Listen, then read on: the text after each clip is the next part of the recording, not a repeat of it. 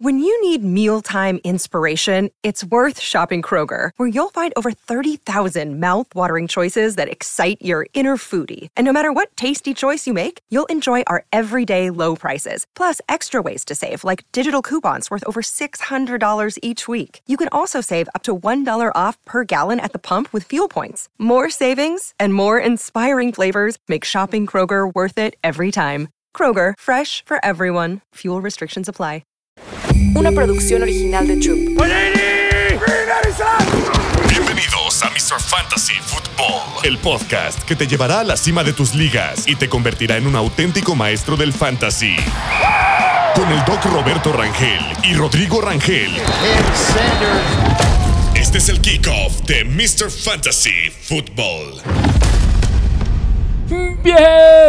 Bienvenidos a un nuevo episodio de Playoffs de Mr. Fantasy Football. Así es. Dejen en los comentarios qué tal les ha ido hasta el momento, si siguen peleando por ese campeonato de su liga o desgraciadamente ya han quedado fuera porque fue una semana muy... mm, Bueno, ahora sí que yo sí te doy la palabra que sí muchas lesiones. Se repite el comentario. ¿Cuántas lesiones hubo esta semana? Qué horror. Es que, qué feo. Es que ya llevaba tiempo que en temporadas pasadas no nos enfrentamos a tantas, tantas lesiones. No solamente que sea- haya lesiones, lesiones de jugadores elite. Sí, sí, sí, sí. Y bueno, unos más serios que otros, pero me atrevo a decir que sí, la mayoría pues no lograron acabar el juego. Me voy a adelantar un poco, tal vez fue el caso de, de un Jamar Chase, de un Michael Pittman, que justo específicamente en este de Michael Pittman, yo sí estoy de acuerdo con la postura que tuvo Tom Brady, de que la verdad sí se me hizo una jala de los pelos, que al jugador, al safety que le pegó, no recuerdo su nombre, pero que por ese simple hecho, pues lo vaya a, sus- a suspender todo el resto de la temporada, no se me hace justo. Que el argumento de la NFL fue eh, que ya ha sido algo que se ha estado viendo en repetidas ocasiones. O sea, no era el primer golpe fuerte que daban, no era la primera rudeza innecesaria que le marcaban. Fue un poquito donde se está escudando la NFL. Si no saben de qué le estamos hablando, tienen que ir a Instagram, a Mr. Fantasy Football. Ahí está la publicación de lo que dijo Tom Brady, que es lo que acabas de decir. Y eso lo lleva diciendo Brady ya desde hace rato, ¿eh? Defendiendo a los defensivos, diciendo que son bien nenas ahorita los jugadores, o más bien los, eh, los equipos de la NFL, los, los eh, gerentes de la NFL que este, están aventando muchas reglas de más, están haciendo que el, en sí el deporte se vuelva un poquito más riesgoso porque ya no le estás dando las habilidades a los jugadores de aprender a cómo recibir un golpe, a aprender a cómo caer, a enseñarle a un quarterback dónde lanzar la bola y dónde no lanzarla y eso está haciendo que haya más lesiones cuando en teoría quieres evitar eso. Entonces es una discusión muy interesante que se está dando ahí. Sí, justo. Another day is here, and you're ready for it. What to wear? Check. Breakfast, lunch, and dinner? Check. Planning for what's next and how to save for it? That's where Bank of America can help. For your financial to dos, Bank of America has experts ready to help get you closer to your goals. Get started at one of our local financial centers or 24 7 in our mobile banking app. Find a location near you at bankofamerica.com slash talk to us. What would you like the power to do? Mobile banking requires downloading the app and is only available for select devices. Message and data rates may apply. Bank of America and a member FDIC. Una pregunta, ¿cómo te va en tus ligas de fantasy? Cuéntanos. Fíjate- ¿Sobreviviste esta semana? Fíjate que logré sobrevivir gracias al cielo, porque en una liga así me pasó que tenía Keenan Allen de entrada y pues Keenan Allen no llegó a jugar, pero vaya que me salvó Singletary porque lo agarré de waivers, porque lo vi en Mr. Fancy Football y lo agarré de waivers.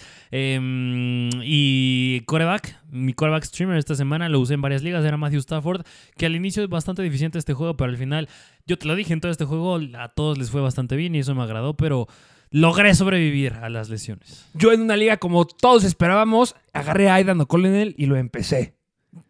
No había manera, no. O sea, nadie sabía eso. Segundo mejor coreback en la semana. ¿Quién le va a esperar? Eh, pero sigo vivo. Te voy a decir vivo en ciertas ligas por ahí. Hay muchos jugadores que tenemos rotos. ¿Y qué te parece si quería hacer esa pregunta? Porque yo sé que en una liga en la que estamos los dos, tienes justamente al secundero del jugador que ya dijiste que se acaba de lastimar. Jamar Chase lastimado y se espera que se pierda un cierto tiempo. Le hicieron estudios en una resonancia magnética. Recuerden que se luxó el hombro. Luxar significa que una articulación sale de su lugar. Se le salió el hombro y cuando se sale la articulación del hombro puede llegar a lastimar arterias, venas, ligamentos y pues yo creo que es lo que pasó con Jamar Chase. Olvídense, no va a regresar en Fantasy. Entonces, a buscar a quién. ¿Quién es el jugador que tú tienes en ese equipo? Pues obviamente uno no está disponible, pero deben, debes tener sí o sí, debes empezar, yo creo que ahora en adelante es un sólido wide receiver 2 para mí. T. Higgins. Y ya obviamente se los traemos, se los spoileamos de una vez. Es Tyler Boyd, lo tienes que ir agarrar, sí o sí. Definitivamente que Justin Jefferson diciéndole a T. Higgins acabando el partido, oye, esa recepción que hiciste, Es que eh, se la voló. me quito el sombrero, cómo se estira, ¿eh? Sí, muy cañón la recepción de T. Higgins. Y muchos dicen, está, y yo lo digo también, está desperdiciado en Cincinnati. Si estuviera en, un, si estuviera en Kansas City, ¿qué sería de T. Higgins con Patrick Mahomes? Sería una locura. Si estuviera sano, sería una locura. Eh, ahorita vamos a analizar un poquito los juegos desde lo que va este episodio, pero antes de ir, quiero acabar, aventar todas las noticias. Ya lo dijiste, Michael Pittman entra en protocolo de conmoción. Dudo que pueda estar disponible para esta semana porque fue severa conmoción que se enfrentó Eva. En a ver la repetición, no la quisimos poner porque es muy fuerte ahí. Y pues tampoco se trata de estar subiendo videos para que haya likes, es dar información nada más. Eh, otra lesión que estuvo bien interesante, bueno, no interesante, estuvo muy fea. Vimos el video. Keaton Mitchell se lastima la rodilla y queda descartado por el resto de la temporada. Sí, muy feo la forma en la que se lesiona. Igual si la llegan a buscar y llegan a verla, está bastante feo de la forma en la que se lesiona y muy y muy mm, muy muy penoso esto de Keaton Mitchell porque es un jugador con mucho talento. Obviamente estos Ravens entran a playoffs e iba a estar muy divertido verlo ya en playoffs. Definitivamente, pero pues ni hablar, será hasta la siguiente temporada cuando regrese. Se esperan muy buenas cosas de él para la siguiente temporada. Si- Siento que es similar a Karen Williams hace dos temporadas, no, la temporada pasada. Mucho upside con él, se lastima, queda fuera, recuperación. Espera mucho esta temporada. Depende de los movimientos que haga Baltimore, se pone muy interesante ahí. Sí. Eh, otro jugador lastimado, Zach Moss. Empieza con un buen volumen en el partido, se lastima la muñeca o el antebrazo, no recuerdo qué fue la lesión, y pues queda fuera del partido y te dejó con muy malos puntos. La cuestión con Zach Moss es que él dice que justamente cuando hablan los jugadores y dicen que, ah, yo sí voy a llegar a jugar esta semana, tómenlo con precaución ese tipo de cosas, porque los que hablan ahí son los doctores y el staff de coacheo. Entonces, él dice que sí va a poder jugar esta semana, entonces mucho ojo, no sabemos si va a estar todavía este, listo para regresar Jonathan Taylor, hay que seguir las noticias. Así es. Eh, por otro lado, un lesionado, conmocionado, bueno, vamos a la parte de los corebacks, conmocionado Trevor Lawrence, eh, no se conmocionó a lo largo del partido, se conmociona a lo largo del partido y acabando el partido sacan la noticia que sufrió una conmoción y está en protocolo de conmoción. Hay que esperar a ver si logra liberarla esta semana. Ok, habrá que ver porque le afecta a los Whites. Y otro coreback que también eh, tuvo una conmoción, Zach Wilson, eh, no, lo, no acaba el partido, justamente salió su mamá. Su mamá, Zach Wilson, es una publicación lisa, se llama, este, no sé por qué me aprendí el nombre, este, diciendo que justamente Zach Wilson sufre una conmoción a lo largo del partido, siente, eh, cuando sufres una conmoción, si los han conmocionado alguna vez, saben lo que se siente y ves estrellitas, te mareas, te pueden dar náuseas, eh, sufrió estos síntomas. Pero no le importó, no le dijo al staff de coach, no le dijo a los médicos porque quería seguir jugando y entró otra vez al partido, le, vieron, le dieron otro fuerte golpe y obviamente aumentaron los síntomas y dijo que hubo un punto en donde ya veía borroso y era como, ya debo decir a los médicos y fue que lo descartaron definitivamente. Entonces, ojo, yo creo que no podría jugar esta semana, ¿eh? porque sí fue muy fuerte la conmoción que tuvo Zach. Bueno, pues sí, habrá que echarle bastante análisis porque puede cambiar mucho la situación. Y qué malo, porque van en contra de los Commanders. Sí. Qué mal. Eh, otra lesión de un jugador que ha sido muy relevante, que lo hemos hypeado, pero no hemos podido levantarlo porque se lastima cada rato. Hollywood Brown. Sí. Lesionado también esta semanita, hay que seguir las noticias en la semana, pero qué mal, me da mucha pena con, Cal- con este Kyler Murray, ya lo analizaremos ahorita. Otro lesionado, Jaden Reed, pero esa no se espera que sea de mucha gravedad. La que sí es de gravedad es la de Will Levis. Así es, así que igual, pues es que es checarlo. Vamos a ver a Ryan Tannehill otra vez esta temporada. No lo sé, puede ser. Muy probablemente. Y bueno, en general esas son las noticias como de los jugadores relevantes. Ya estaremos tocando ciertos puntos eh, a lo largo del episodio. Ok, justo que ahorita las vamos a mencionar en esta, en esta sección que ya se conoce, es la de recap y donde es mencionar justo las diferentes situaciones que pasaron a lo largo de esta semana en los diferentes juegos. Empezando con la que muchos odian ya, bueno, es que mira, ya hasta yo, ya hasta odio decirlo, ya me cansé de decirlo, pero pues es la situación de Atlanta en contra de Carolina. No por el hecho de que Carolina ganó, porque yo no me lo esperaba para nada, 9 a 7, pero más es del lado de Atlanta en términos de fantasy. Regresamos con el viejo querido Arthur Smith. Vas a tu jodida donde... Híjole, es que lo odio. Ah, mira, Lo hizo a ya- propósito. Lo dijimos, ¿te acuerdas cuando dijimos en esa semana, en tercera, cuarta semana de la temporada? Es que no le. eh, Tienes un jugador con mucho talento. Se veía mejor Atlanta cuando jugaba Villan Robinson y de repente fue. Ya le voy a empezar a dar más volumen a Villan Robinson. Empezó a ganar el volumen, empezó a tener oportunidades en zona roja. Dijimos, Villan, ya de aquí, mira, el cielo es el límite. Y confiamos en Arthur Smith. Y tú lo dijiste, ya lo estamos perdonando. Gracias, Arthur Smith, por dar el volumen a Villan Robinson se estaba esperando que fueran los playoffs en Fantasy. ¿Tú crees que no sabía que eran playoffs de Fantasy? Seguro sí. Obviamente lo sabía y dijo, hoy le voy a dar siete acarreos, no me equivoco, ya nos vamos a las específicas. a las de Villan. Tyler Algier, 14 y Villan, 7 acarreos. Siete acarreos, no le voy a dar oportunidades para anotar y lo voy a dejar con uno, dos puntos fantasy en ciertas ligas, formatos. Creo que Happy PR quedó dos puntos. Ok, ok, sí, se quedó bastante pobre. Así que, Lo odio. pues mira, ¿qué te digo? Yo, esta es la historia de Arthur Smith. Desgraciadamente, las siguientes semanas van contra Atlanta, y va- digo, van contra Indianapolis y van contra Chicago. Rivales que no suelen ser tan complicados en contra de los running backs, pero ahora sí que va a ser como darle al- a un avión con una banana, o va a ser un volado, saber quién es el que le va a ir bien. Por eso les dijimos varias veces, ah, vayan por Tyler Algier, no es por el simple hecho de que sea un buen handcuff, pero en estos juegos, como fue en contra de Carolina, que yo no esperaba que ganara a Carolina, pero era un juego que pueden dominar por tierra, y parte de eso se vio en que corrieron más de lo que lanzaron. Así que Tyler Algier lo tenías que agarrar, una porque era un buen handcuff, y dos porque precisamente podía llegar a pasar este tipo de cosas. Porque fucking Arthur Smith. Eh, yo creo que hay que hacer un ejercicio muy interesante en el episodio de hoy, que yo creo que es lo que la gente quiere saber. Nos quiere saber que le fue mal a sus jugadores. ¿Qué voy a hacer la siguiente semana? Siguiente semana, ya lo dijiste, van en contra de los eh, ah, Colts. Confiado en meter a Villan Robinson a pesar de lo que vimos esta semana. Es que, Yo sí. híjole, no, es que me es difícil. Es que son los Colts. Pues era Carolina. Eh, es que no entiendo. Es que es, es que es eso. A ver, algo sabíamos nosotros. No tenías que ser un genio para saber que a Carolina le tienes que ganar por tierra. Pero Arthur Smith decidió intentar ganarles por aire. En teoría, los Colts son un poquito más voluble- volubles por tierra y por aire les puedes ganar, pero son un poquito peores por tierra. No creo que haga la misma jalada. Después de que perdiste en contra de los Panthers.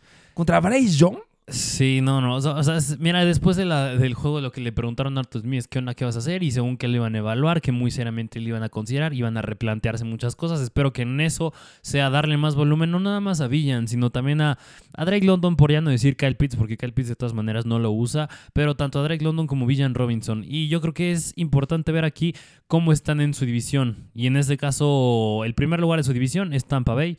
Segundo lugar es Nueva Orleans y tercero está Atlanta. Atlanta todavía no está en playoffs, pero podría entrar.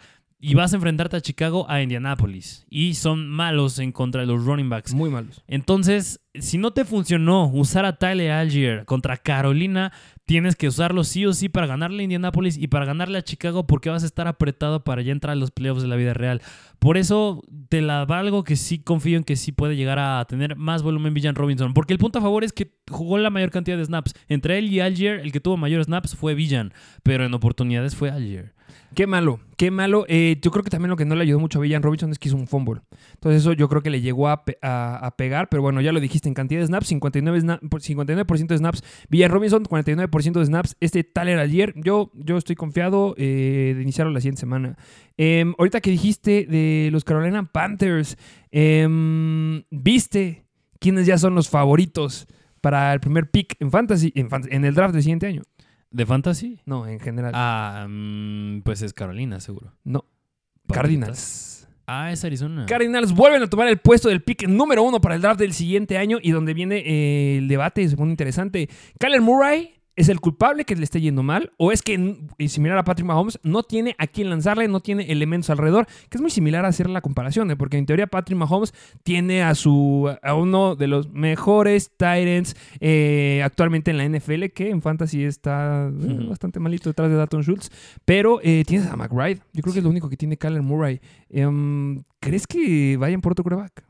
Mm, No, no creo. Yo, yo no creo. Yo creo que se tienen que quedar. Es que Arizona para mí es un caso perdido. Yo creo que Arizona, si está en reconstrucción y si está en proceso de sí ser contendiente otra vez a playoffs, tienes que empezar por parte por parte. Y yo no creo que. Y, y yo creo que sí puede haber un escenario en el que justo cambien a Kyler Murray. Pero es lo que dices, no tienes a nadie. Se lastimó Marquise Brown, solo está Trey McBride. James Conner no es un running back aéreo. no lo están usando tampoco. Desgraciadamente Michael Wilson tampoco ha entrado tanto en la mezcla, Rondale Moore como que tiene sus altibajos, así que pues ah, yo pensaría que una, una era San Francisco, es un bueno, rival muy difícil, sí. es San Francisco, y dos, pues si no tenías armas a quien lanzarles, así que yo creo que Trey McBride es parte bueno, que sí le ayuda a Kyler Murray, de todas maneras Kyler Murray completó 25 de 26 de 39 pases, no está tampoco tan mal, sí tuvo dos intercepciones, pero es Kyler Murray, yo no creo que vayan por un quarterback. Eh, bueno, será interesante. Lo que me encanta aquí es McBride. Sí. El futuro de McBride en Fantasy es brillante. eh, con James Conner lo empezaré la siguiente semana a nuestro queridísimo James Conner. Es que eh, James Conner es igual la historia de siempre. Es un running back bastante dependiente al touchdown. En este caso hizo 17 puntos fantasy. Quítale el touchdown, se cae hasta 11, 10 puntos fantasy. Algo bastante raro porque justo otra vez no estuvo Marquise Brown y que tuvo 3 targets James Conner. Algo que sí se mantuvo, pero son 3 recepciones en PPR, son 3 puntos fantasy ahí. Quítale el volumen aéreo, quítale el touchdown, ya se queda menos de 10 puntos fantasy y esa es su realidad para mí. En contra de Chicago, yo creo que son mejores, una mejor, bueno, no sé si mejor, pero ha sido muy buena en contra de la carrera. Entonces, sí, es algo de lo que hay que hablar. A lo mejor yo sí considera- consideraría sentarlo por ciertos jugadores. Sí. Eh, ¿Otro partido quieras hablar? Ah, vámonos al, justo al que la situación que mencionaste de Zach Wilson, al de Jets en contra de Miami. Venga, vamos a ver. Eh, que mal. Brice Hall, mal. Y Garrett Wilson, sin Zach Wilson la siguiente semana, no sé. Que ahí es donde yo quería justo poner atención. A, no a Villa, no, digo no a Brice Hall, a Garrett. Eh, ¿Y cómo viste? Es que Garrett eh, eh, está difícil porque en las últimas dos semanas viene con cuatro targets en contra de los, este, cuatro targets y esta semana igual otra vez tuvo cuatro targets. No está teniendo muy buen volumen. La participación de rutas la tiene, pero no está teniendo targets. En este caso en contra de Miami fue el tercero mayor en targets. Estuvo por detrás de Tyler Conklin, de Allen Lazardi y de Javier Gibson. Así que, y la mayor parte de esto fue con Trevor Simeon, no fue con Zach Wilson. No sé a qué se debe a que Garrett no esté siendo tan eficiente en cuanto a sus recepciones, en cuanto a los targets. Yo creo que tiene que ver más con la situación del coreback, pero sí es un jugador que sí me está dando. Más bien, empiezo a aprender un poquito la alarma con él. Fue yo creo que puedo meter la misma historia que dije con Stephon Diggs. Stephon Diggs a mí no me gustaba esta semana. No es que le estuviera yendo mal, pero digo, James Cook fue una locura. Pero en este caso, Garrett Wilson sí me está preocupando también. Sí, sí llega a preocupar, pero yo creo que aquí el factor importante con Garrett Wilson, que yo sí sentiría confiado en empezarlo, es que son los Commanders. Y cuando vas en contra de los peores, uno de los peores defensivas en contra del ataque aéreo, yo estaría tranquilo con Garrett, no importa, aunque esté este Simen, yo lo seguiría empezando. No creo que vayas a encontrar ahorita disponible un wide receiver que sea lo suficientemente asequible o que te pueda dar los suficientes puntos para dar eh, o para hacerme decidir sentar a Garrett Wilson por él. Entonces, Qué malo, eh, Brice Hall, considero que tienes un corredor que tienes que seguir empezando. Yo creo que, pues mira, solamente 37% de los snaps es bastante, bastante malo. Eso sí me llegó a pegar, pero pues tienes que seguirlo empezando. Sí, sí, sí, sí, justamente. Así que buena, al menos la situación la siguiente semana para Garrett Wilson, pero en la semana 17 según ya van en contra de Cleveland, ¿no? Eh, ahorita Que sería en dos semanas, porque me acuerdo ayer el escenario de Joe Flacco no me gustaba, porque justo en una semana se enfrentaban a Cleveland ya en playoffs y creo que justo eran los Jets, así que ahí me va a poner en conflictos Garrett Wilson, pero mínimo ya lo dijiste, esta semana es buena. Vale, eh, yo quería hablar de la situación de los Cowboys. ¿Cómo es a lo que pasó con estos Dallas Cowboys? Que si empezaste a cualquier jugador de los Cowboys, no fuiste feliz. Fuiste muy, muy infeliz, pero sí me gustaría hacer énfasis a una situación, no sé si viste la noticia que salió antes del partido, ¿Cuál? que estaban enfermitos los Cowboys. Eh, salió un rumor diciendo que justamente Stephon Gilmore y Brandon Cooks y otros 10 jugadores, incluyendo staffs de cocheo, estaban lidiando con una infección gastrointestinal antes del partido. Dijeron que no iba a tener ningún problema y que sí iban a llegar a jugar, pero se infectaron de la panza. ¿Y crees que eso vaya puede influir a que les haya ido tan mal? Mira, si solo son los que dices que son, Patrick Mahomes se enfermó la en tercera cuarta semana de la gripe y fue pésimo. es que es que es eso. A ver, Dak Prescott también estaba enfermo. No, él no. CD Lamb también está enfermo. Eh, no sé. Tony Pollard también está enfermo porque Es que sea, solamente dijeron eh, Gilmore, Brandon Cooks y otros 10. Mm, no, pues, eh, pues no, mira, pues si vamos a asumir cosas, pues si estaba enfermo, pues órale, te la valgo, Dak, que sí te fue mal porque estabas enfermo, pero si no, no acabas de perder todo tu potencial para ser el MVP de la NFL. El hypeo se acabó con eh, Dak Prescott, que ya lo llegamos a decir, si le iba bien a ese momento de la temporada. ¿Es por qué? Porque el calendario era sumamente favorable después de la mitad de temporada para los Cowboys. Eso sabía desde inicio de temporada, no había que ser un genio para saberlo. Pero, eh, ¿qué pasa con los jugadores de los Cowboys? ¿Cómo los ves para la siguiente semana? Eh, ¿Tendrías miedo con alguno de ellos? Dirías, ¿sabes qué? Prefiero sentar a alguno que vas en contra de Miami, vas de visita. Mm, yo no. Sigues empezando a Dak, Sí. sigues empezando a CD, sigues empezando. Si ya este, logramos ver algo, es que el ataque terrestre eh, debes de usarlo. eh. Es que sí, ¿no? Tony Pollard que seguir usando también. Sí, desgraciadamente nada más se quedó con casi 8 puntos fantasy. Tuvo el volumen por tierra, 11 carreos por aire. También estaba siendo bastante decente, se quedó con 3 targets. Y, yo a Tony Pollard y a James Conner los pongo igualitos. Esos dos jugadores son para mí idénticos. ¿Cuál es la diferencia? Que Tony Pollard está en una ofensa mucho más amena, mucho más explosiva y James Conner no. Pero son exactamente lo mismo para mí. Pero tiene mayor competencia James Conner, a mi punto de vista. Creo ¿Crees? que sí hay alguien más. Sí, es que le están quitando acarreos, no le están dando oportunidades. O sea, sí, la mayor cantidad de yardas que hizo fue por una acarreo de más de 44 yardas, si no me equivoco, de James Conner. Y yo creo que Tony Pollard tiene un poquito más de volumen. Me gusta más Tony Pollard, la verdad. Y nada más, eh, ahorita que nos vemos a, a otra tuya, me gustaría decir lo que ya dijiste de James Cook, que James Cook fue una locura. Y yo creo que ya los Bills le demostraron a todos los que estaban perdiendo en contra de los Cowboys cómo hay que ganarles a los Cowboys. Como le ganas a Patrick Mahomes y como le ganabas en su tiempo a Tom Brady, como le ganabas a Aaron Rodgers. No dejes que entren al campo. Corre, corre, corre y corre. Y esta semana van en contra de Miami. Ryan Mustard y Devon Achen. Mm. Ojo, eh, me gusta. Eh, Mira, es que Sean McDermott hace exactamente lo que Arthur Smith no está haciendo. Yo creo que esto que hizo James Cook, esta cantidad de carros, esta cantidad de volumen, Villan la puede hacer Sin igual de eficiente, pero con ese problema que no lo hace. Así que, bueno, ese era un punto. Y nada más para complementarlo en cuestión de Buffalo, el tema de Stephon Dix, que le fue bastante mal en términos de fantasy, menos de 10 puntos fantasy. Yo en varios escenarios, yo dije, yo sí lo sentaba, que no es que le estuviera yendo mal. Digo, 4 recepciones, 48 yardas y fue líder en targets. ¿Cuál es la cuestión? Que si te está funcionando el ataque terrestre, pues sigue con eso. Y eso es malo justo para Stephon Dix, porque aunque sí le fue bien a Buffalo, aunque James Cook la explotó, pues si te funciona por ahí, pues no hay por qué razón, no hay razón por la cual tengas que obligar a Josh Allen a lanzar. Entonces, no estarías hypeado con Stephon Dix esta semana. Sí, porque yo creo que Miami. No, a ver, eh, no. Los Cowboys van en contra de Miami. Ah, Por eso ok. estoy, estoy hypeado con los corredores de, Ah, de, ok, de los Miami. Dolphins porque es Achen y Raheem Mostert. Después de ver lo que hizo James Cook, que ya la fórmula ya está en que para ganarle a los Cowboys hay que correrles. Entonces, por eso me gusta Raheem Mostert y Devon Achen. Pero regresando a lo que tú volviste a decir de la situación de los eh, Buffalo Bills, van en contra de los Chargers. Entonces, mi pregunta es, después de lo que vimos del uso que le estuvieron dando justamente a James Cook y cómo están usando Stephon Diggs, ¿tendrías miedo o bajarías un poquito más a este Stephon Diggs esta semana 16 o lo sigues empezando como un sólido wide receiver 1? No, yo, yo sí lo bajo un poquito, no porque sea difícil, este Chargers. Es un rival fácil en contra de los Whites. Pero a ver, vas en contra de Easton Stick. Y eres Buffalo. Vienes jugando bastante bien. Y son malos en contra del ataque terrestre. Y ya viste que esa fórmula sí te funcionó.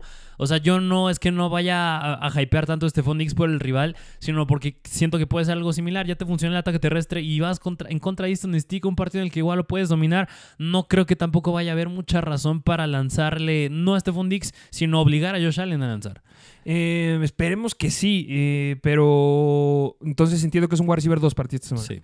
Alto, bajo, sólido. Dos, lo dejo así, en dos Ok. medio. Eh, yo creo que este es un partido atípico. Yo sé que lleva muchas semanas viendo mal a Stephon Diggs, pero creo que fue muy atípico porque la fórmula es correrle a los Cowboys. Entonces, yo seguiría metiéndolo como un wide receiver uno bajo a Stephon Diggs. la ok, verdad. ok, ok. Estén ok. tranquilos. Si pasaron a la siguiente ronda en Fantasy, estén tranquilos que Stephon Diggs está seguro. Ok, ok, bastante buena la situación aquí. Vámonos a otra pun- otro punto que igual me gustaría mencionar, que justo es de los juegos que hubo el sábado. Y es del juego de Pittsburgh en contra de Indianapolis y es del lado de los Steelers. Y bueno, mira, ya sabemos que... Notición. Ya sa- ah, ¿Cuál? Que ya no va a estar Mitchell Trubisky de coreback. Ah. El titular es Mason Rudolph. Que, mm, mira, ya no sé qué es peor, la verdad. ¿Siendo fanático de los Steelers o en Fantasy? Eh, en fantasy, en fantasy. Eh, no lo sé. Bueno, eh, creo que no me gusta tanto el escenario en Fantasy. Sí, no, mm, pues al mínimo el único confiable aquí tendrá que ser Deontay Johnson, pero más yo quería tocar la situación en los running backs. Epa, porque debes estar feliz tú con esto. Porque es que Jalen Warren ya tu- tuvo un uso que ha sido el mejor que ha tenido a lo largo de toda la temporada, no nada más en el hecho de, de acarreos, que en acarreos sí el líder siguió siendo Najee, pero ya complementándolo con los targets, Jalen Warren tuvo seis targets. Y eso fue bastante bueno. En cuestión de snaps tam- también fue muy bueno para Warren, así que Solo se complica más la situación aquí. Yo espero se mantenga. Yo espero que si está Mason Rudolph, justamente le pueda dar un volumen más aéreo, más, más oportunidades a Jalen Warren, que justamente el más eficiente en contra de Indianapolis fue Warren. 4 yardas por acarreo y Najee nada más 2.8. Así que Warren, re- espero que hayamos regresado a lo que estaba haciendo cuando nos gustaba a mitad de la temporada. Que sí hay algo interesante que, eh, retomando lo que estás diciendo del uso que tuvo Jalen Warren, justamente en el, al final de, de- en el cuarto cuarto, que es cuando se entran a Mitch Trubisky y entra Mason Rudolph, Warren estuvo eh, tomando de tres snaps, estuvo dos snaps adentro. O sea, ya vimos que la fórmula con Mason Rudolph sigue siendo con Warren adentro. No solamente fue algo que vimos desde el inicio del partido, vimos que cuando ya esté Mason Rudolph van a estar confiando en Jalen Warren, entonces sí me gusta mucho. Me voy a tomar mucho el punto que le decía la semana pasada. Si vas en contra de los Colts, te gustan los corredores, pues son muy malos en contra de la carrera. Entonces yo estaba apostando porque fuera Najee Harris, porque era lo que estamos viendo hace dos, hace dos semanas y la, semana pasada también, pero pues en esta última fue el que tuvo la relevancia Jalen Warren. Me gusta mucho Jalen Warren esta semana, por lo que ya dijimos, entra con Mason Rudolph y pues la pregunta nada más sería, ¿crees que vuelva a tener esta cantidad de uso? ¿Crees que vuelva a ser relevante en fantasy considerando que va en contra de Cincinnati esta semana? Yo, yo diría que sí. Yo creo que sí, porque otra vez no es que Mason Rudolph sea mejor opción que Mitch Trubisky, pero tienes que usar tu válvula de escape. Me gustaría decir que lo estaría haciendo también Pat Fairmouth, pero para tu válvula de escape, tu válvula de escape, tu target seguro siempre es o tu tight es tu running back. Y en este caso está haciendo más el running back y está haciendo más Warren, así que yo sí me sentiría confiado con él. Y bueno, 21 puntos fantasy permitidos en las últimas 8 semanas los Bengals a los corredores. Entonces sí, todo bien con Warren, yo creo que sigue disponible, puedes ir a agarrarlo. Y si tienes allí, ya suéltalo, no lo necesitas. Así es, vámonos a otra estación que te guste tocar. Yo quiero tocar la de los Tennessee Titans porque vimos un récord hemos visto a lo largo de las temporadas, la temporada pasada, la temporada antepasada, que cuando Derrick Henry se enfrentaba en contra de Houston Texans, rompía récords. Siempre estaba corriendo más de 100 yardas y el partido de esta semana no fue la excepción, porque es el primer corredor o el primer jugador que vemos en la historia de la NFL que tiene más de 20 toques a balón y tiene menos de 15 yardas terrestres. Gracias. Sí, muy, muy cañón. Yo, la verdad, yo, yo aquí sí me equivoqué. Yo reconozco que me equivoqué. Es que del escenario. En el live stream yo llegué a decir, sí, me gusta Derrick Henry porque es contra Houston. Me gusta lo que pueden hacer pero fue totalmente lo opuesto. Yo no esperaba que Houston justamente lo fuera a dominar así. Así que, bueno, por Houston ya se ven diferentes. Derrick Henry ya no nos está dominando. Que llega a haber una noticia por ahí, ¿eh? que podría ser su última temporada con tenis. lo que yo quería llegar a decir. Que justamente, no solamente es que vimos una situación bastante ineficiente de Derrick Henry esta semana, sino que también ya sale la noticia en la que Derrick Henry, o sea, dijo muchas cosas, pero su argumento fue ya llevo mucho tiempo en este equipo y básicamente sabe que en agencia libre no se va a quedar en los Titans y va a cambiar de equipo, va a cambiar de aires. Ya sabiendo la declaración de Derek Henry, ya sabiendo que los Titans están fuera de, contienda para playoffs, ya sabiendo que tienes un talento joven atrás de él, ¿crees que en contra de Seattle que van esta semana veamos todavía mucho más de Tajay Spears o le sigues dando un poquito más de volumen a Derek Henry? No, yo creo que sí podemos ver más de Tallaye. Uy, se pone muy interesante esta semana con Tallaye. Porque ya hemos dicho en varias veces que ha habido semanas en las que Tallaye ha superado en snaps a Derrick Henry. Esta desgraciadamente no lo superó, pero fue prácticamente un 50-50 de snaps entre Derrick Henry y Tallaye. Eh, Derrick Henry teniendo 34 snaps y, te, y 33. Ay, me cuesta mucho decir Tallaye. Tallaye. en rutas corridas, Tallaye sí fue el líder. Así que, pues es que es la misma historia de siempre. Tienes que probar, tienes que ver qué, qué hay en tu talento joven más cuando ya estás a punto de acabar la temporada regular y ver qué trae allá, ver cómo lo podemos ver, si te sientes confiado con él o justamente ojalá otro running back, no sé, uno que lo complemente bien, como un Samaje Pirine, un, un este, mm, no sé, me gustaría decir Gus Edwards, por ejemplo, pero pues primero tienes que ver qué trae ya 100% allá, así que yo creo que sí podemos ver más de él. Y si hay algo que te puede llegar a gustar un poquito más, que también este, no está en webs, porque lo hemos dicho mil y un veces, eh, vayan a buscarlo porque vas en contra de Seattle esta semanita y en la de las últimas ocho semanas, quitando lo que vimos esta semana eh, en contra de los Eagles, que, que, sacaron el partido estos Seattle Seahawks en contra de los Eagles. ¿eh? Sí. Qué bueno. Andan muy alzados. Jalen Hurts no. La verdad, a mí nunca me ha gustado Jalen ah, bueno, pero en Fantasy es muy bueno. En Fantasy. Más de 20 puntos en Fantasy llegó a meter y eso es bastante bueno después de una semana muy decepcionante de todos los corebacks, a excepción de Baker Mayfield, Jared Goff y Aaron con él. Pero regresando a mi punto, vas en contra de los Seattle Seahawks esta semana. Ya dijimos todo de Taya Spears que se enfrenta justamente esta semana 16 en contra de ellos. Y a lo largo de las últimas 8 semanas, los Seattle Seahawks son la tercera peor defensiva en contra de los corredores, permitiendo 28.6 puntos fantasy en promedio por juego. Y son la defensiva que ha permitido la mayor cantidad de touchdowns terrestres a los corredores con 9 touchdowns y son la defensiva que permite la mayor cantidad de yardas por acarreo a los corredores con 5.24 yardas por acarreo. Estoy ando ágil. Bueno, dile, dile eso de Andrew Swift, que nada más se quedó con 9 puntos. Eh, por eso dije quitando lo que vimos esta semana. o sea, quitándolo de esta semana. Antes eran históricamente en las últimas 8 semanas la eh, tercera peor. Entonces, ojo, ojo con talla, ¿eh? Ahí dejo el dato. Será buena opción en caso de que tengas bajas. Em, otra situación que igual a mí me gustaría tocar. Em, pues es que mira, pueden ser varias. Una, este jugador lo vamos a mencionar ahorita en la sección de waivers, pero vamos a tocar de una vez, que es de los Jacksonville Jaguars. Y es. Travis Etienne. No. Uy. No, los Whites. ¿Sabes en qué lugar va Travis Etienne después de que tuvieron su semana de bye? ¿En qué lugar? Corredor número 18 en Fantasy. Tú lo dijiste, era muy dependiente al touchdown. ¡Qué malo! Pero bueno, vamos a hablar de lo que tú quieres. Sí, sí, sí, que son los wide receivers. Y bueno, esto viene de la mano dependiendo del estatus de Trevor Lawrence. Pero aún así, un detalle bien interesante que pasa aquí es la situación que iba a pasar cuando saliera Christian Kirk. Porque Christian Kirk mueve mucho el tapete de cómo se reparte el balón Cañón. aéreo aquí. Ha sido muy difícil esta, analizar esta ofensiva porque siempre están lastimados todos, como la de Houston. Sí, y en este caso, no es que Calvin Ridley le haya ido mal. O sea, tú, tú ves la cantidad de targets que tuvo fue elite. El target share que tuvo fue elite. Pero hay, otra estadística que está muy interesante y es justamente, lo hemos dicho ya unas cuantas veces, es la primera lectura del. Los targets de primera lectura que llegan a tener los wide receivers. Y desde que estuvo ausente Christian Kirk, el líder en targets de primera lectura del equipo ha sido Say Jones. Ay, eh, que se lastimó, ¿eh? Se lastimó. Es que no, no se mantienen saludables, pero es muy interesante eso. Mira, yo, mi, yo creo que viene la, la pregunta obligada, que es lo que estamos haciendo en este episodio. ¿Cómo te sentirías con Calvin Ridley esta semanita que se enfrentan en contra de... mm, estoy checando, ahorita te confirmo. 1, 2, 3, 4, 5, 6. En contra de Tampa Bay. Ah, muy mala defensiva en contra del ataque aéreo. Sí, no, pues sí me, sí- sí me va a gustar. Digo, esto que les Aunque, estoy... eh, es- como tú siempre dices, con Trevor Lawrence y sin Trevor Lawrence. Es que mira, esto que les estoy diciendo en la primera lectura, sí el líder ha sido Zay Jones y después le sigue Van Engram y después le sigue Calvin Ridley, pero el porcentaje no ha sido muy disparejo tampoco. Digo, Zay Jones está en un 28% y Calvin Ridley en un casi 27%, así que no ha sido tanta la diferencia. Pero ya que estás diciendo ahorita en contra de Tampa Bay, por el target share que está teniendo Calvin Ridley, otra cosa es que los atrape, pero por el volumen que está teniendo, sí lo meto bien como wide receiver 2. Mm, yo sé que depende mucho del estatus de Trevor Lawrence, pero yo creo que con o sin Trevor Lawrence sí lo meto igual.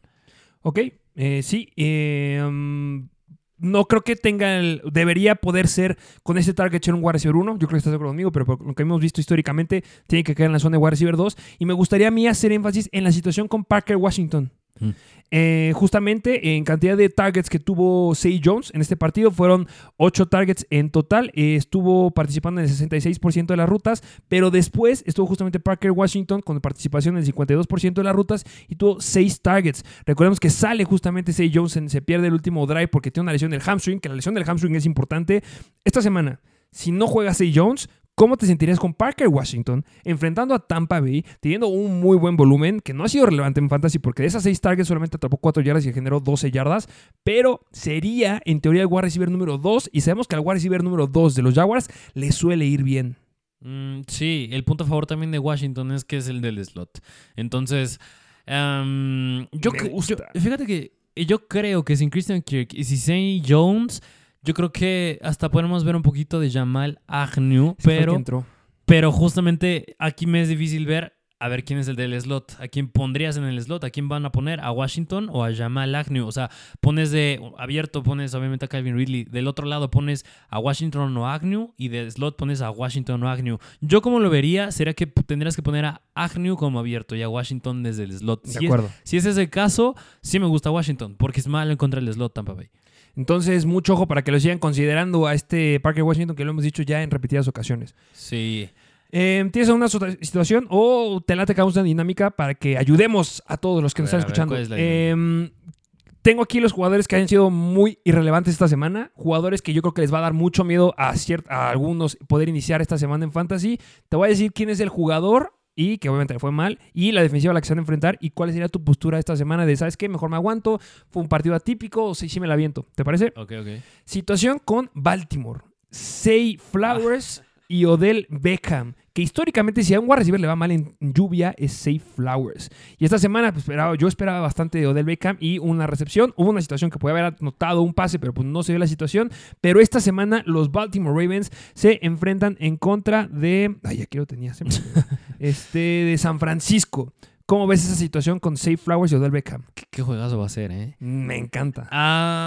Primero, Odell Beckham a mí me da un poco de miedo, no, no por lo malo que esté haciendo, pero ha sido un jugador que yo lo considero muy dependiente a jugadas grandes. En este caso, fue nada más corrió 19 rutas y tú ves a Safe Flowers corrió 32 rutas. Lo que me encanta de Safe Flowers, a pesar de que nada más tuvo una recepción y dos targets, es que de todos los receptores de esta semana número 15, fue el único que tuvo 100% de participación de rutas. ¿Qué quiere decir? Que obviamente en todos los dropbacks de, de Lamar Jackson, Safe Flowers corrió una ruta. Pero. Mm, Ya no lo, lo logró trasladar justo a targets, que ahí fue el líder, eh, Rashad Bateman. Pero lo que me gusta esto de Flowers es que sigue estando en el campo. Está Ah, ahí. creo que ese touchdown era de Rashad Bateman. No Mm, fue de él. ok. Pero sí, ya está todo el tiempo en el campo.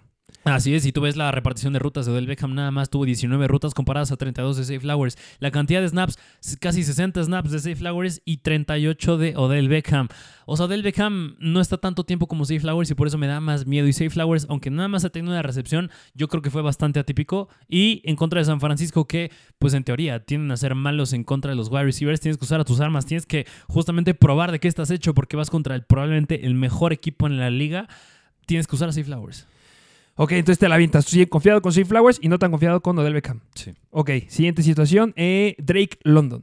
Ah. Drake London, en sus targets que han sido sumamente basura, lo llegamos a decir, era relevante hace dos semanas porque era el papel, porque ibas en contra de los Commanders, pero fuiste en contra de los Panthers y son bastante buenos en contra de los Whites y el esquema no les ayudó. Pero esta semana vas en contra de los Colts. Todavía no dicen quién va a ser el coreback titular, no saben, no nos han dicho si va a ser Desmond Reader o este Taylor Haneke. Está abierta la situación, todavía no nos aseguran a nadie. ¿Cómo ves la postura con Drake London esta semana? No, yo, yo sí lo meto hasta un flex. Ok, me gusta. Un flex porque yo pensaría que tendrán que ganar otra vez Atlanta en contra de Indianapolis, pero ya entras dos factores, que a ver cómo perdiste contra Carolina y pues Arthur Smith. Ok, otra situación que ya lo dijimos. Eh, Travis Etienne, vas en contra de Tampa Bay. Bastante sólidos en contra del ataque terrestre. Y Travis Etienne, que ya les dije, a partir de que tuvieron su semana de bye, ha caído bastante porque no está notando y puede ser un escenario donde no juegue Trevor Lawrence. ¿Cómo ves la situación con Travis Etienne? Y esta yo la veo difícil. Yo creo que yo sí lo metería como running back 2 alto. Uy, sí te sigue gustando. Sí, porque en contra de Baltimore, un rival difícil en contra del ataque terrestre, aún así tuvo 10 acarreos. Y lo que me gusta también es que tuvo 6 targets. Mejo- mejor aún si no llega a jugar Say Jones, porque ya hay mejor repartición de targets entre los que sí están jugando y son pocos los que son elite. Así que no está siendo tan eficiente, pero digo, era Baltimore y en contra de Tampa Bay sí me puede gustar un poquito más. Igual lo meto muy similar a Tony Pollard y a James Conner. Yo creo que sí puede ser dependiente al touchdown, pero en unos 12 puntos fantasy yo creo que sí puede estar ahí. Entonces lo colocas como qué? Running back 2. Ok, eh, que en las últimas seis semanas ya promediando 12 puntos fantasy. Sí. Solamente lo quiero dejar ahí abierto. Otra situación, eh, Villan Robinson en contra de los Colts. Tranquilos, ¿no? Ya dijimos. Derek Henry en contra de Seattle. Lo sentamos. Yo creo que sí. Barkley en contra de Filadelfia. Fíjate que con Saquon yo sí lo bajo más. Es que lo tienes que seguir metiendo por el uso que tiene, pero sí sería running back 2 bajo. Ok, y, pero lo sigues empezando entonces. Pero como running back 2 bajo, si tienes algo mejor que eso, obviamente lo siento. Ok, Tony Pollard en contra de Miami. Am, sí lo inicio. Ok, una más apretada. Elliott. Ah, Zeke Elliott que no llegó a generar muchos puntos, pero llegó, tuvo- llegó a tener el volumen que van en contra de Denver. mm, sí lo meto. Sí lo meto. Porque sigue teniendo las oportunidades. Sigue estando la- sigue teniendo buena repartición de snaps. DJ Moore que va en contra de Arizona. También era Cleveland. Ok. Sí lo meto bien. Igual. Yendo un poquito más con los quarterbacks. Justin Fields, ¿cómo lo ves? Mm, también bien, pero yo creo que ahí sí sería más de preguntas. Ok, y ya nada más para cerrar ya los últimos antes de ir a los waivers. Eh, Brandon Ayuk. Sí lo meto también. Eh, Yo sé que es Baltimore, pero lo metería como wide receiver 2 bajo. Ok, va, perfecto. Esos serían como que en general todos. Espero que los hayamos ayudado con esta nueva sección. Y este, um, nada, vamos a los waivers. Ok, vámonos de lleno a los waivers de esta semana número 16, que estos waivers, un punto importante aquí es aclarar que muchos son streamers, ya no son a largo plazo y es más que les puede ir bien esta semana o en dos semanas. Empezando con los quarterbacks, siguen de tener problemas aquí con el quarterback de los Buccaneers y justo es Baker Mayfield. Baker Mayfield, que fue uno de los mejores quarterbacks en esta semanita. Eh, la siguiente, bueno, esta semana los Tampa Bay Buccaneers se enfrentan en contra de los Jaguars. Y va, a ser un escenario en donde vas a estar en contra de probablemente sin Trevor Lawrence. Y yo creo que pueden llegar a dominarlo. Llega haciendo las cosas bastante bien. Mucha química con Mike Evans. Estás teniendo mucha relevancia ahí por qué, qué gran uso le estás dando a Rashad White. Entonces estás liberando mucho el, amplitud para que Baker May- Mayfield pueda llegar a jugar bien. Entonces yo creo que si ya estás en la situación donde llegaste a perder un coreback que todavía no lo has llegado a conseguir o que ya te llegaron a quitar a otros corebacks a lo largo de las semanas pasadas, Mayfield no ha sido tan malo. No, ha sido bastante bueno y ya lo dijiste, Jacksonville que no tampoco es tan buena en contra de los quarterbacks, le tienen que ir bien. Eh, siguiente quarterback que les traemos que es los Cleveland Browns y es Joe Flaco, que Joe Flaco, dato interesante, Ya te subiste al tren de Joe Flaco. al menos esta semana sí. Eso. Porque ya le quitó, al menos en las semanas, desde que ha estado activo Joe Flaco y ha sido titular, le ha quitado el título a Sam Howell de ser el coreback con la mayor cantidad de dropbacks. Una locura lo que está haciendo Joe Flaco. Partido que gana Joe Flaco, partido donde se está ganando 750 mil dolarucos. Entonces él está muy feliz ganando. 20, 20 puntos en el partido en contra de los Rams, semana 14 en contra de los Jaguars, 27 puntos fantasy y semana pasada en contra de Chicago, 26 puntos fantasy, 374 yardas. Brutal la mayor cantidad de yardas que nos ha dado a lo largo de la temporada. Sí le interceptaron. Tres intercepciones, pero le hemos llegado a decir, no importa que te intercepten cuando estás generando y nos estás dando muchos puntos a través de yardas y a través de touchdowns, porque llegó a tener dos touchdowns. Esta semana vas en contra de Houston, bastantes malos en contra de los quarterbacks. Yo creo que Joe Flaco es justamente de mis streamers favoritos de quarterbacks libres esta semana. Justamente así como estamos hypeados con Stafford esta semana es Joe Flaco. Será la semana de Joe Flaco. Así es. ¿Sabes cuántos años tiene Joe Flaco? Ya, ya, tener como 35. 38. Sí, ya, ya, ya, ya está ruco. Mamma mía. Vámonos a los running backs, empezando con el running back de los Vikings, que si sigue libre lo tienes que agarrar y es Ty Chandler. Me gustó muchísimo verlo esta semana. Le llegamos a decir que lo tenías que empezar. Era un sólido running back número 2. Y yo creo que dio mejores números que un running back número 2. Lo vi mejor que Alexander Mattison, la verdad. Me gusta más cómo se ve el ataque terrestre de los Vikings con Ty Chandler y sin Alexander Mattison. Y pues, aunque regresara Alexander Mattison, no habría forma en la que empieces a, o que dejes atrás a Ty Chandler después de lo que vimos esta semana. Si no, ya lo dijo este mm, Kevin O'Connell, que le va a dar más volumen a Chandler. Sí, que va a tomar un papel protagónico. ¿O cuáles son las palabras? Sí, bueno, un mejor Le va a ir uso. mejor. Sí, sí. Excelente. Ok, vámonos al siguiente running back que yo no pensé que este lo fuéramos a meter en algún punto de la temporada. Es de los Indianapolis Colts y es Trey Sermon. Directito de tu escuela favorita de college de Ohio State, Trey. Sermon. Que justamente, eh, mira, muchos yo creo que tienen la duda de qué onda con Trey Sermon, por qué se ha caído bastante, por qué se tan irrelevante. Si era muy bueno en college y la verdad es bastante decente. Pero tú llegas a decir algo muy importante cuando subió de college. Era muy frágil. Y, y el segundo punto también es que nada más tuvo una temporada relevante en college. Así que dos factores que no me gustan con él, pero al menos si no llega a jugar Zach Moss, pues Trey Sermon va a ser el relevante. Que lo mismo, Zach Moss, ya digo que él sí va a llegar a jugar esta semana, pero hay que seguir muy de cerca las, las noticias. Y ya les he dicho mil veces en el episodio de estrategias, si tienes un corredor titular, tienes que tener al corredor que está atrás.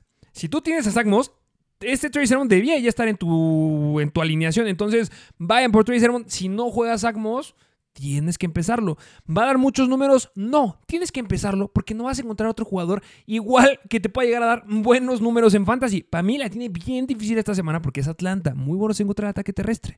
Entonces, mucho cuidado ahí, pero si necesitas al menos que te den, esta duele, ¿eh? pero son 7, 8 puntos fantasy, puede darte los Troy Sermon si no juegas Sacmos. Sí, así es. Así que busquen a Trey Sermon y bueno, vámonos al siguiente running back. Este va de la mano con decir que son handcuffs, pero vayan por este que es de los Falcons y obviamente sí, libre sí. Tyler Alger, que pues ya les dijimos, tuvo la mayor cantidad de oportunidades terrestres en cuanto a snaps, el líder siguió siendo Villan, pero vas ahora al revés, vas en contra de Indianapolis y debería de irle bien a alguno. Y metiéndonos en la cabeza de Arthur Smith, seguramente debe de irle bien a Scotty Miller. Sí.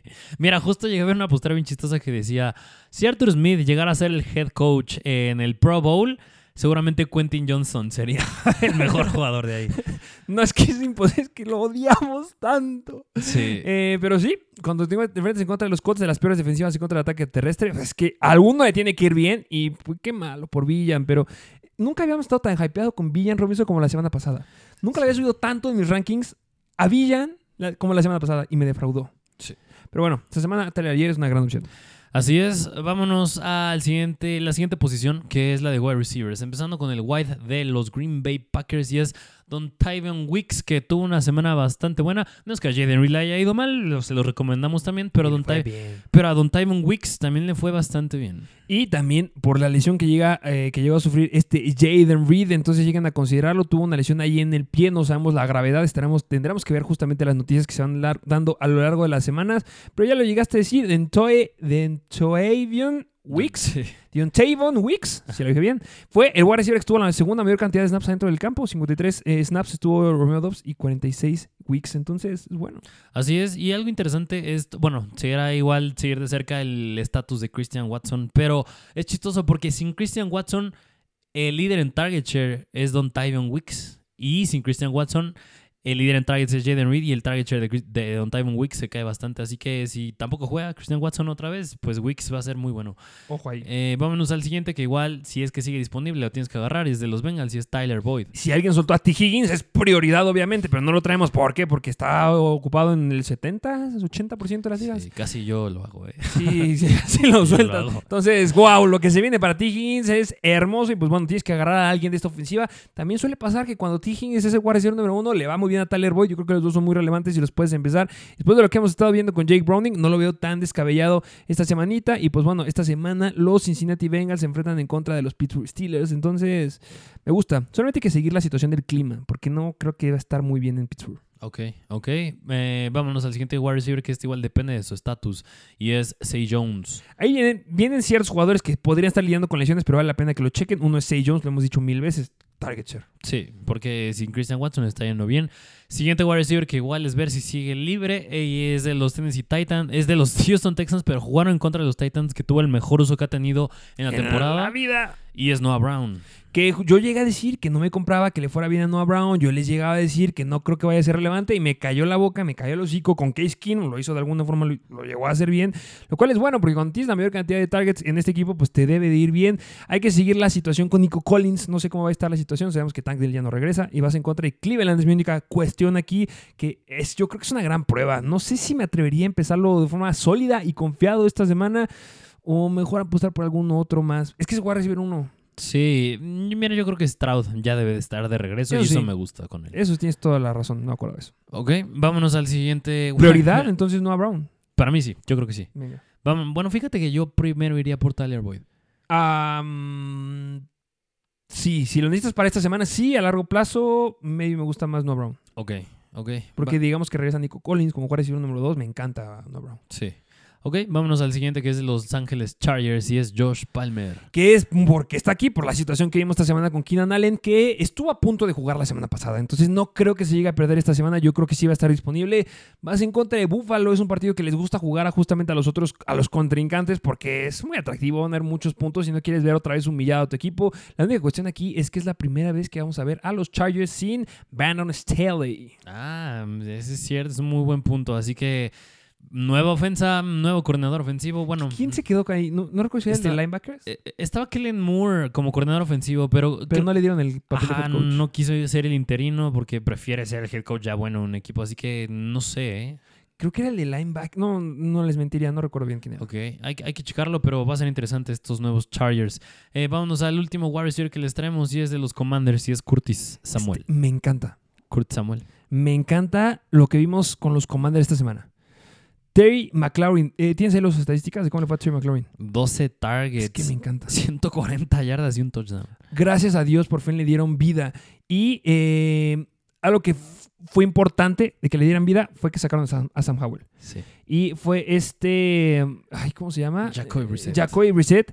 Que cuando entró Jacoby Brissett, al que le lanzaba era Terry McLaurin. En terceros downs era McLaurin, McLaurin, McLaurin, Fíjate McLaurin. que Jacoby Brissett con McLaurin es lo mismo que Jameis Winston con Chris Olave. Justa, no lo pudiste haber dicho mejor.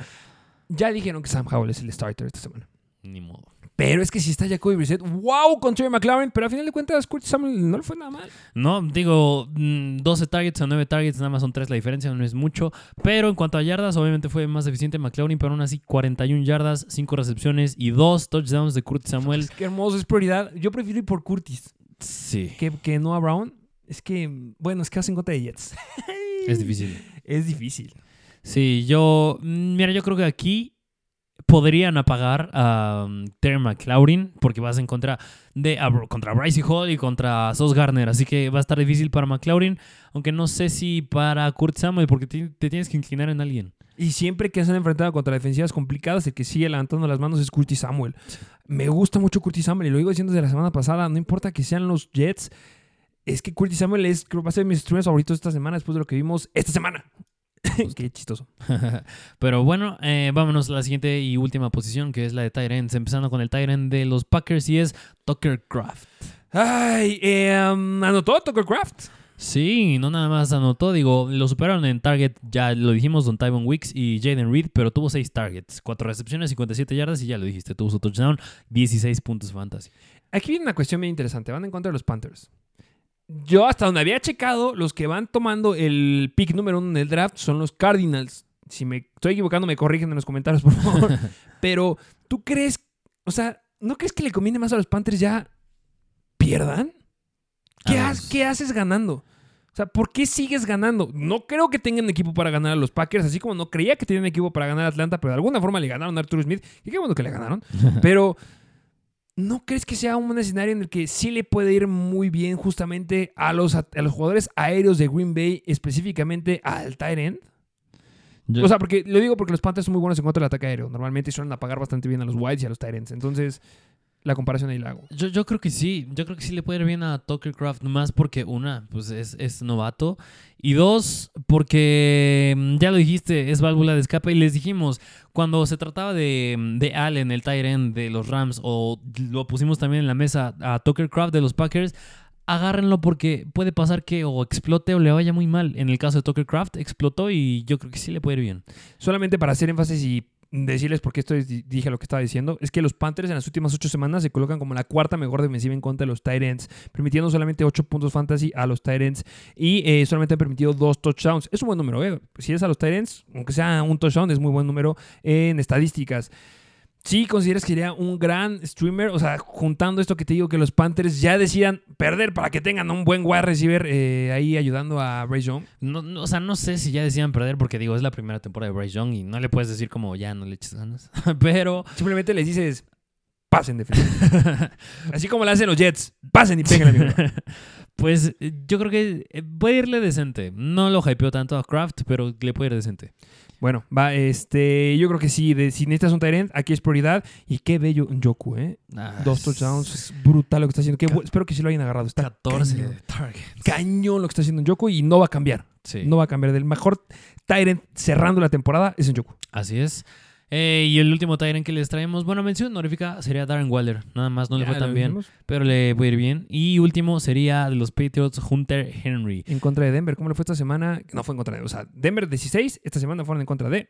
De los Kansas City Chiefs. ¿Y cómo le fue? que tuvo nueve targets, le fue bastante bien, fue líder en targets. Aquí nos contradecimos un poco porque yo sé que es, les dijimos, no vayan por jugadores de equipos que ya no están ganando. ¿Qué iba a decir? Pero Hunter Henry de alguna forma está, está, está teniendo buena participación de ruta, está teniendo targets y esta semana es un streamer por el rival contra el que van, que es sencillo en contra de los Tyrants. Así que Hunter Henry, al menos esta semana, es, no es prioridad de waivers a, larga a largo plazo, pero al menos como streamer podría funcionar bien. ¿Te hypeas con alguno de los Whites de los Patriots?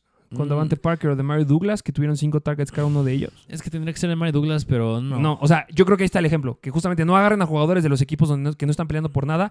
Yo no iría por Davante Parker, no iría por Mario Douglas, pero cuando tienes un jugador que pues, tampoco es como se vayan a hincar todas las jugadas. Hunter Henry, este, nueve targets esta semana. El siguiente que le siguió en targets fue este Secret con seis targets. Entonces, Hunter Henry yo creo que es una buena opción. Si estás en la situación en se me acaba de lastimar mi jugador, no está siendo relevante, necesito a alguien, por favor ayúdenme. Un jugador que va a estar disponible seguramente es Hunter Henry, pero yo sí pref- preferiría ir por este Craft Sí, de sobre él.